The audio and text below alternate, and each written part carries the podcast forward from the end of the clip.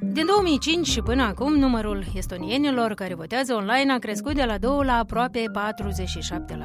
În Republica Moldova, țară cu aproape 1 milion de cetățeni în diasporă, avantajele unui astfel de sistem continuă să fie umbrite de frici, ba de instituții atașate politic, ba de fraude, ba de pierderi electorale. M-au uitat prin alte țări, în principiu, de exemplu, Australia, în 2013, a decis să renunțe la votul electronic, dar de principiu, desigur, susținem acest lucru și suntem gata să votăm în paralel cu alte metode alternative de vot. Vom pleda și vom susține inițiativele legate de promovarea votului electronic sau votului de 2 zile. În campania ajunsă la linia de final, toate partidele moldovene au promis un sistem de vot la distanță cetățenilor. Până să vedem dacă își respectă cuvântul, încercăm să înțelegem cum funcționează sistemul în Estonia. Împreună cu noi este Victor Guzun, fost ambasador moldovean la Tallinn, acum rezident al fostei Republici Sovietice. Fiecare dintre noi deja folosim transferuri bancare, folosim telefonul pentru tot ce avem nevoie și vrem noi sau nu vrem, dar asta este o chestie viitorului. Sunt Liliana Barbaroșie și vă prezint Reelectoral, un podcast al Europei Libere dedicat alegerilor parlamentare moldovene. Votul online înseamnă că poți vota din oricare colț al lumii unde ai o conexiune internet și nu folosești o mașină și nu mergi într-un loc special. Deci folosești calculatorul tău din oricare locație unde ai o conexiune internet și prima mea interacțiune cu el a avut nu în 2010, ci în 2006 și 2007, când eu am învățat la școala diplomatică estoniană și era al 2-lea an după introducerea votului online din 2005, când a fost introdus la votarea la alegerile locale. Atunci au votat 1,9% din cetățenii estonieni vot. A durat pregătirea proiectului de la concept până la implementarea lui, a durat cam 2 ani. Conceptul tehnic, înțelegerea lucrurilor, votarea pachetelor de legi conexi care permite acest lucru, testarea în multiple medii și în diferite contexte tehnice, inclusiv securitate cibernetică, testarea propriu-zisă pe un eșantion și introducerea ca opțiune de vot tehnică într-un scrutin electoral a durat aproximativ 2 ani. Gradul de participare a cetățenilor de la 1,9 în 2005 la 46,7, această explozie de utilizare a votului online a avut loc cam peste 3 cicluri electorale și cam asta trebuie să fac probabil și Republica Moldova. Să descriem un pic acest sistem, pentru că insistați că se deosebește votul online de votul electronic propriu-zis. Să descriem sistemul din Estonia. Sistemul din Estonia este construit după principiile care deja funcționează practic în Republica Moldova. Deci, la nivel tehnic, e nevoie de autentificare digitală securizată cu semnătură digitală, ceea ce în Republica Moldova noi tot avem. Noi avem 3 modalități tehnice de a ne autentifica digital în Moldova. Acestea sunt aceste carduri de la STISC, sunt certificatele de semnătură mobilă prin telefon de la Orange și Moldcell și există aceste certificate de identificare digitală eliberate de către ASP, Agenția de Servicii Publice. Toate nu chiar răspândite, aș zice eu. Asta e problema, că nu sunt răspândite. În Estonia, diferența este că ID-ul estonian este un document obligatoriu pentru fiecare cetățean, fiecare rezident și fiecare ID, fără excepție, conține posibilitatea de semnătură digitală. Deci, acesta este unul. 2, cadrul legal este și din Republica Moldova permite ca semnătura digitală și cea holografă să fie egalată în drepturi, ceea ce înseamnă că din punct de vedere legal acest lucru este posibil. Al 3-lea lucru foarte important este această interconectivitate de date, pentru că registrul populației, de acolo se generează și lista alegătorilor și în Republica Moldova și în Estonia. Din punct de vedere tehnic, cum arată acest lucru, noi avem toți în Estonia, avem 2 adrese e-mail numele guvernamentale, în cazul meu este victor.guzun.este.ie sau codul meu numeric personal este.ie, cu aproximativ 45 de zile înainte de alegeri, pentru că se face interconexiune de date, de asta am spus din punct de vedere tehnic. Ministerul de Interne din Estonia îmi trimite mie un e-mail pe această adresă guvernamentală, încă o dată, o au toți, by default, cum spunem noi, în care mi se spune că Victor Guzun, care locuiește în Estonia, are dreptul să voteze la alegerile locale și europarlamentare. Eu nu am drept să votez la cele parlamentare, la acestea 2 am drepturi, pentru că ei extrag datele din registrul populației, da? Și din registrul votanților.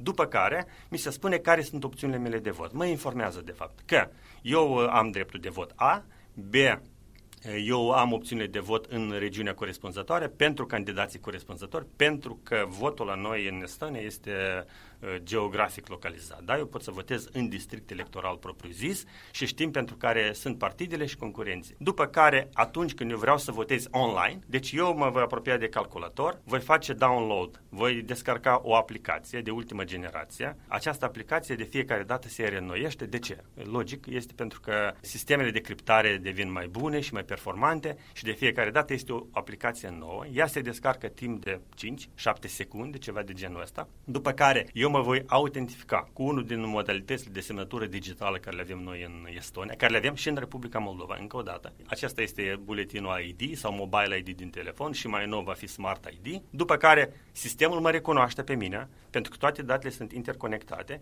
În primul rând îmi spune că da, dumneavoastră aveți dreptul să votați și imediat next, următorul, deci se face toată chestia asta, cam 2 minute durează să votezi online, pentru că extrage datele din registrul populației care este bazat pe viza mea de reședință. Sistemul știe unde eu locuiesc și unde eu am dreptul să votez. Îmi generează lista pentru districtul meu electoral. Eu votez, next, am votat pentru candidatul care eu am considerat necesar, fie el persoană fizică sau candidat electoral fizic sau partidul politic, și după care mai apăs încă o dată next și îmi generează un QR code care este foarte asemănător cu QR code-ul pentru certificatul de vaccinare care le avem noi acum, și cu acel QR code eu pot să controlez care este opțiunea mea de vot. După care se închide această aplicație, tot asta durează 1,3 până la 2 minute.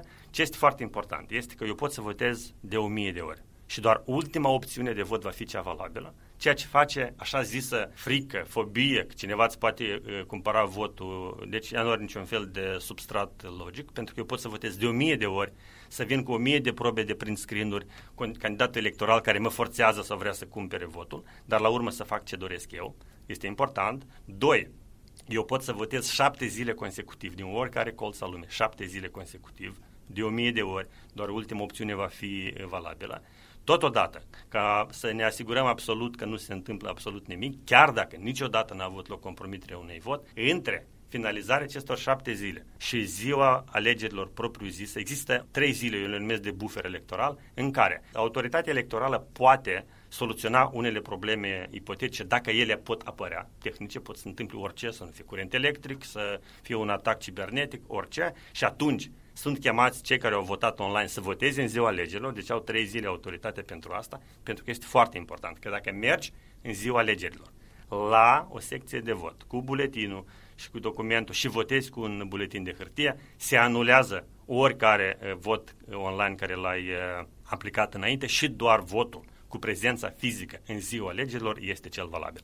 Și chiar niciunul nu a fost compromis? Nu a fost compromis niciunul și s-au făcut multiple teste interne de către dezvoltatorii tehnici, de către autoritatea electorală, de către stat, de către echipe interne și echipe internaționale. S-au făcut concursuri internaționale în care au fost invitați specialiști ICT, hackeri, au promis foarte multe echipe că vor compromite sistemul. Nu le-a reușit nimănui. Pentru că ideea, da, noi ipotetic ne putem gândi că există ipotetice riscuri și nimeni nu spune că aceste ipotetice riscuri nu există. Dar există riscuri ipotetice în oricare opțiune de vot. Și vă asigur că și în opțiunea de vot care o practicăm noi în Republica Moldova în acest moment există foarte multe opțiuni de risc. Dar problema este că atunci când noi aruncăm un buletin de vot în urna de vot, noi nu mai putem să avem control ce se întâmplă cu el. În situația estoniană, în situația votului online, informația nu poate fi ștearsă, nu poate fi modificată despre opțiunea de vot, cheile de decriptare sunt publice și totul este absolut într-un spațiu controlat și algoritmii matematici practic nu permit să existe niciun fel de eroare. Pentru că ideea care este, se calculează datele finale pe diferite algoritme de calcul. Da? Și până la urmă, de fapt, se fac câteva zeci de algoritmi diferiți pe opțiuni de vot, pe categorii, pe regiuni și așa mai departe și, de fapt, cifrele trebuie să fie permanent aceleași. Și aceste opțiuni de vot, ele sunt decriptate post factum de către reprezentanții Comisiei Electorale Centrale și altor instituții care au chei de decriptare specializate, care se distrug fizic, aceste chei de decriptare ale membrilor CEC-ului. Și apropo, președintele CEC-ului este directorul secretariatului Parlamentului, pentru că totul este digital, deci nu mai e nevoie de acest mecanism mare de Comisie Electorală Centrală, dacă totul este digital, da? Dar acest lucru are loc doar după ce toate contestările au fost soluționate. Aș vrea totuși să înțeleg de ce noastră insistați că ăsta e vot online și nu electronic. Pentru că votul electronic înseamnă mai multe lucruri. De exemplu, votanții din India tot votează electronic, dar ei merg într-o secție de vot, ei folosesc niște mașini relativ ieftine care costă câteva sute de dolari și ei de fapt au opțiunea de a apăsa fizic un buton în dreapta semnul electoral sau fotografiei propriu-zise. Același sistem un pic mai dezvoltat se folosește de exemplu în Venezuela sau în Brazilia sau în multe alte state. Și, spre exemplu, în Statele Unite ale Americii, unde se spune că sistemul electronic de vot electronic american nu a ținut față și așa mai departe, dar de fapt ce nu se vorbește este că sistemul electronic, de vot electronic american, spre exemplu, nu are absolut nimic cu sistemul de vot online. Deci este o diferență fundamentală și chiar și acel sistem de vot electronic american, s-a spus foarte mult în campania aceasta electorală prezidențială că adică nu funcționează, până la urmă s-a dovedit că iarăși n-a fost compromis niciun vot. Pentru că, practic, fiecare eroare umană este omisă și dacă urmărim sistemic, vedem că, de fapt, principalul factor care poate mixa datele nu este un calculator, ci este de fapt de natură umană. E un mecanism nou, e un mecanism în care oamenii nu înțeleg cum funcționează și este de datoria autorităților să explice, pentru că oamenii au dreptul să întrebe și e nevoie de explicat, deci, în primul rând. Și într-al doilea rând este foarte important de menționat că eu spuneam că votul electronic este de fapt o soluție de guvernare electronică care noi o folosim. Noi nu vedem asta ca ceva deosebit. Dar totodată fiecare vot electronic și fiecare soluție electronică este o expresie foarte bună a cum funcționează instituția corespunzătoare neelectronic. Da? Pentru că dacă o instituție coruptă sau o instituție care nu este proactivă implementează o soluție, probabil, credibilitatea acelei soluții, fie ea pe oricare domeniu, medicină, societate, nu știu, cultură, orice, business, și în cazul dat nu vorbim de Comisie Electorală Centrală, deci credibilitatea acestui sistem va fi direct proporțional cu cei care vor propune și vor dezvolta. Da, și este important de menționat. Continuăm, domnule Guzun, să comparăm aceste două state, Estonia și Republica Moldova, și o facem pentru că Estonia are un sistem de vot online, iar Republica Moldova nu are acest sistem online, deși și l-a propus prima dată, dacă mi-amintesc eu bine, încă în 2008, Comisia Electorală Centrală a început să elaboreze acel sistem automatizat alegeri. Sistem avem. Prin urmare, o țară care are acest sistem n-ar avea de ce să nu aibă și sistemul de vot online, dar iată că în Republica Moldova nu se întâmplă. Cuvântul de bază în Republica Moldova în legătură cu asta ar fi scepticismul și acest scepticism vine din mai multe direcții, dar un motiv de scepticism este că ar fi dificil tehnic. Din ce îmi spuneți dumneavoastră, din punct de vedere tehnic, Republica Moldova ar avea tot, adică votul ăsta online ar fi recomandat pentru Republica Moldova din punct de vedere tehnic 100%. Sau nu chiar așa? Categoric da, și asta, dacă îmi permiteți să o citez un reprezentant al CEC-ului, dacă am exclude elementul politic, timp de un an de zile, este posibil implementarea votului. Și eu întotdeauna spun că aici este 90% voință politică și înțelegere și 10% tehnologie. Noi spunem că este complicat. În Estonia, cel mai rapid, conform statisticilor, votează doamnele în vârstă. Noi încă nu știm de ce se întâmplă acest lucru. Unul dintre explicații este că oamenii mai în vârstă știu deja pentru cine vor vota și ei doar urmează instrucțiunile calculatorului next. Deci, asta de ce este important? Asta demonstrează, de fapt, cât este de ușor și intuitiv și ușor de utilizat construit sistemul. Și asta, de fapt, este un alt mit care circulă ca un argument de ce să nu implementăm. Este o mare problemă totuși aici. Probabil nu i-a calculat nimeni pe oamenii care nu au o adresă electronică, nu au un telefon de ultimă generație, dar probabil acest număr este mare. Da, categoric. Asta nu înseamnă că noi trebuie să discutăm sau să implementăm votul online atunci când vom avea posibilitatea să acoperim 100% din cetățeni. Acesta este un proces gradual. Cetățenii trebuie să înțeleagă că el este ușor de utilizat, dar după ce vei vota odată online, categoric, niciodată nu vei dori să mergi într-o secție de vot. Foarte important de menționat că acest vot nu este orientat doar pentru membrii diaspori, ci pentru oricine și poți face cu timpul tău ce dorești. Dar scuzați, eu am participat la organizarea alegerilor fiind în postură diplomatică și eu știu exact cum vineau cetățeni din mijlocul Finlandiei, din Rovaniemi, care făceau 800 de kilometri până la Helsinki, care trebuia să ia feribotul, să treacă în Tallinn, să stea noaptea în Tallinn, după care să voteze propriu-zis, să treacă înapoi în Marea Baltică și să meargă încă 800 de kilometri.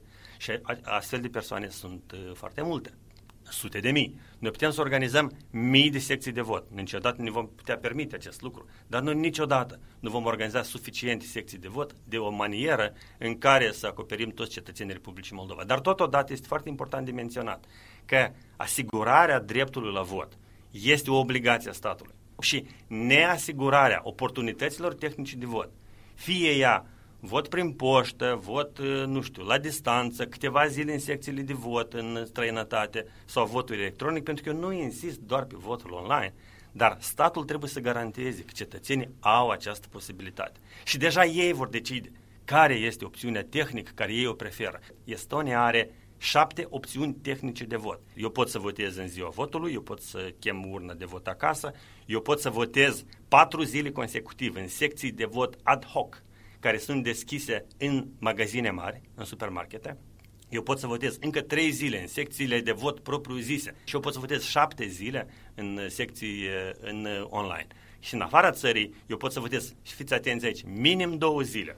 Ce prezență la vot se atestă în scrutinele estoniene? E de fapt aceeași prezență la vot care o avem peste tot globală, 50-60%, și nu avem o probă clară că votul online sau alte modalități tehnice de vot majorează participarea la votare. Dar nu aceasta este problema. Votul online soluționează problema că fiecare persoană poate să-și exercite votul, pentru că de altfel noi de fapt avem o subreprezentativitate a celor aleși. Mai mult decât atât, votul conform Constituției este egal și drepturile de vot trebuie să fie egale pentru toți. Noi de fapt punem acei oameni care se află în ziua corespunzătoare într-o călătorie sau trăiesc în Irlanda undeva sau la 700 de kilometri în Canada de secție de vot, noi îl punem într-o situație inegală. Ok, dacă nu avem votul online în 3 ani, de exemplu, din acest moment, la următoarele alegeri, pentru că nimeni nu spune să ne grăbim să implementăm asta de mâine, dar haideți să oferim alte posibilități. Să votăm 2 zile în secțiile de vot, să votăm prin poștă, să votăm cumva alternativ, pentru că, de fapt, tehnologiile se mișcă cu viteză inimaginabilă. Ne mișcăm mai departe, totuși, domnule Guzu. Un alt motiv de reticență ar fi că nu am putea exclude total fraudele. Ați auzit probabil și dumneavoastră lucrul ăsta de la politicieni, chiar din cei care sunt masiv votați peste hotare. Prin urmare, ar fi interesați ca acest sistem să fie introdus, iar ei au reținere tocmai din punctul ăsta de vedere. Și ei zic așa, cât timp nu avem încredere în instituțiile astea care gestionează procesele, nu putem să avem încredere deplină într-un astfel de sistem. Păi și aici intervine ceea ce discutăm noi în fiecare zi, care se numește liderism și exemplu propriu, pentru că, încă o dată, noi vorbim de e-transformare. Votul online, de fapt, este un serviciu de e-transformare și de e-guvernare. Deci, noi, dacă nu avem un act al guvernării care este transparent, credibil, este foarte important, probabil nu avem nici aceste soluții. Dar unde am vrut eu să insist este că noi avem această preconcepție că votul online ar favoriza pe cineva. Și, de fapt, aceasta nu are niciun fel de motiv logic. Pentru că votul online nu este o opțiune politică, să fie foarte clar. Unii politicieni spune nu, asta va avantaja votanții partidului X. Alții vor spune că nu, asta va fi folosit de către partidele Y și așa mai departe. De fapt, acestea sunt neadevăruri, pentru că, iarăși, nu există niciun fel de probă că asta avantajează pe cineva, nici măcar în aceeași Estonia. Dar, încă o dată, dacă este dorința de a soluționa această problemă, de prezența votului cetățenilor, dar această problemă, ea nu va dispărea de la sine. Niciodată. Nici acum, nici în scutinul viitor, nici în 50 de ani. Dar dacă noi nu începem să discutăm, nu începem să găsim răspunsuri la întrebări, nu încercăm să vedem care sunt soluțiile cele mai bune și nici măcar nu spun că trebuie de copiat sistemul elvețian sau american, pentru că 22 de state americane, soldații care se află în teatre de misiuni militare și în baze militare în afară, ei pot vota online. Sau, de exemplu, Armenia poate vota personal diplomatic din ambasade. Și exemple de acestea devin tot mai multe și mai multe. Și eu nici măcar nu spun că de mâine toată Republica Moldova trebuie să voteze online, din contra. Eu spun că noi dacă vom face acest lucru, asta va fi cea mai mare greșeală. Da? Pentru că, uitați-vă, dacă compromitem un vot pe hârtie, un buletin, nimic nu se va întâmpla. Dacă se compromite un singur vot online, și acesta este probat, din câte înțelegeți, sistemul de vot online, perspectiva lui va fi îngropată pentru multe decenii înainte. Deci ce facem? Așteptăm să se curețe instituțiile? Nu, de fapt, niciodată toți politicienii nu vor avea un consensus pe această problemă. Niciodată nu va fi un guvern absolut pozitiv acest lucru, pentru că întotdeauna se va găsi un membru de guvern care va fi sceptic și acest lucru, eu vreau să insist aici, este normal. Este normal să nu ai încredere. Chiar și în Estonia nu a fost consensus până acum câțiva ani și chiar partidul fostului prim-ministru, până se schimba liderul partidului, pentru că se credea că, de fapt, votanții online votează pentru un alt partid decât partidul lor, nu exista un consensus. Și uitați-vă că totul, de fapt, ține de înțelegere, de explicații și de liderism politic. Și exemplu propriu, pentru că este clar, acesta este doar un serviciu de guvernare electronic. Dar dacă Republica Moldova, un ministru, nu semnează digital și nu cere de la secretarul de stat, secretarul de stat nu cere de la angajatul lui, fiind plătiți din bani publici, este o problemă. Pentru că în Estonia, ca funcționar public, nu ai dreptul să ceri informații de la cetățeni dacă ea deja este în baze de date. Și încă un motiv de scepticism, din nou probabil l-ați auzit, că s-ar încălca secretul votului. Nu are cum să fie încălcat în votul online, pentru că, încă o dată, repet, noi putem să votăm de sute de ori. Să avem în fața noastră feciorul care insistă să votezi partidul corespunzător, da? Și chiar, nu știu, să ne sechestreze documentul corespunzător, de autentificare digitală. Și chiar în această situație eu voi vota, pot să votez de fiecare 7 zile consecutive și eu voi găsi o modalitate să votez. Dar chiar dacă eu nu voi avea această posibilitate, chiar dacă eu îmi voi pierde documentul sau va fi sechestrat, eu merg în secția de vot propriu-zisă și eu repet acel mecanism pe care acele persoane, acei oameni care cred că da, aceasta este sigur. Deci întotdeauna ai această opțiune. Mai spun politicienii din Republica Moldova atunci când zic că nu prea au încredere, zic că ia uitați-vă, alte state au renunțat. Franța a renunțat, Australia a renunțat, nu știu ce state mai invocă. Așa este? Da, este corect și este absolut ok să fie și acest lucru, pentru că unele state au legislații diferite. Mai departe, au fost aceste lapsusuri și în Estonia până în 2013, de exemplu, pentru că în 2005 noi am început să votăm online, dar până în 2013 nu a existat posibilitatea să-ți controlezi votul. Și de fapt tehnologia a răspuns și autoritățile au răspuns cu acest argument că da, noi introducem acest sistem de control al votului, VLP se numește, în 2013. Deci foarte des se operează cu aceste elemente despre care spuneți dumneavoastră, care nu mai sunt deloc valabile, am spus doar 2 dintre ele. Pentru că de fapt eu tot înțeleg acest lucru, noi discutăm cu parlamentari din diverse țări, de exemplu Parlamentul României sau Armenia, am discutat chiar zilele trecute după alegeri. Noi de fapt vedem că asta se întâmplă. Politicienii, prima reacție a lor este negarea. Da? Aceasta este un black box, este o cutie neagră, noi nu știm ce se întâmplă și prima reacție, care este absolut normală, este că noi punem chestia asta pe o așteptare. Da? Dar totodată ce vedem noi? Noi vedem că dacă noi venim cu argumentarea propriu-zisă, că această problemă tehnică a fost soluționată, această problemă de participare și de control la vot a fost soluționată, această problemă de ordin legal deja a fost analizată în diverse țări și noi o implementăm și noi acum ce vedem? Noi vedem că foarte multe țări discută despre implementarea votului online, de exemplu Lituania sau Danemarca sau Suedia sau Finlanda sau Islanda, dar noi totodată vedem că lucrurile se întâmplă și în alte țări, nu obligatoriu în țările bogate. De exemplu Ucraina, vecinul nostru.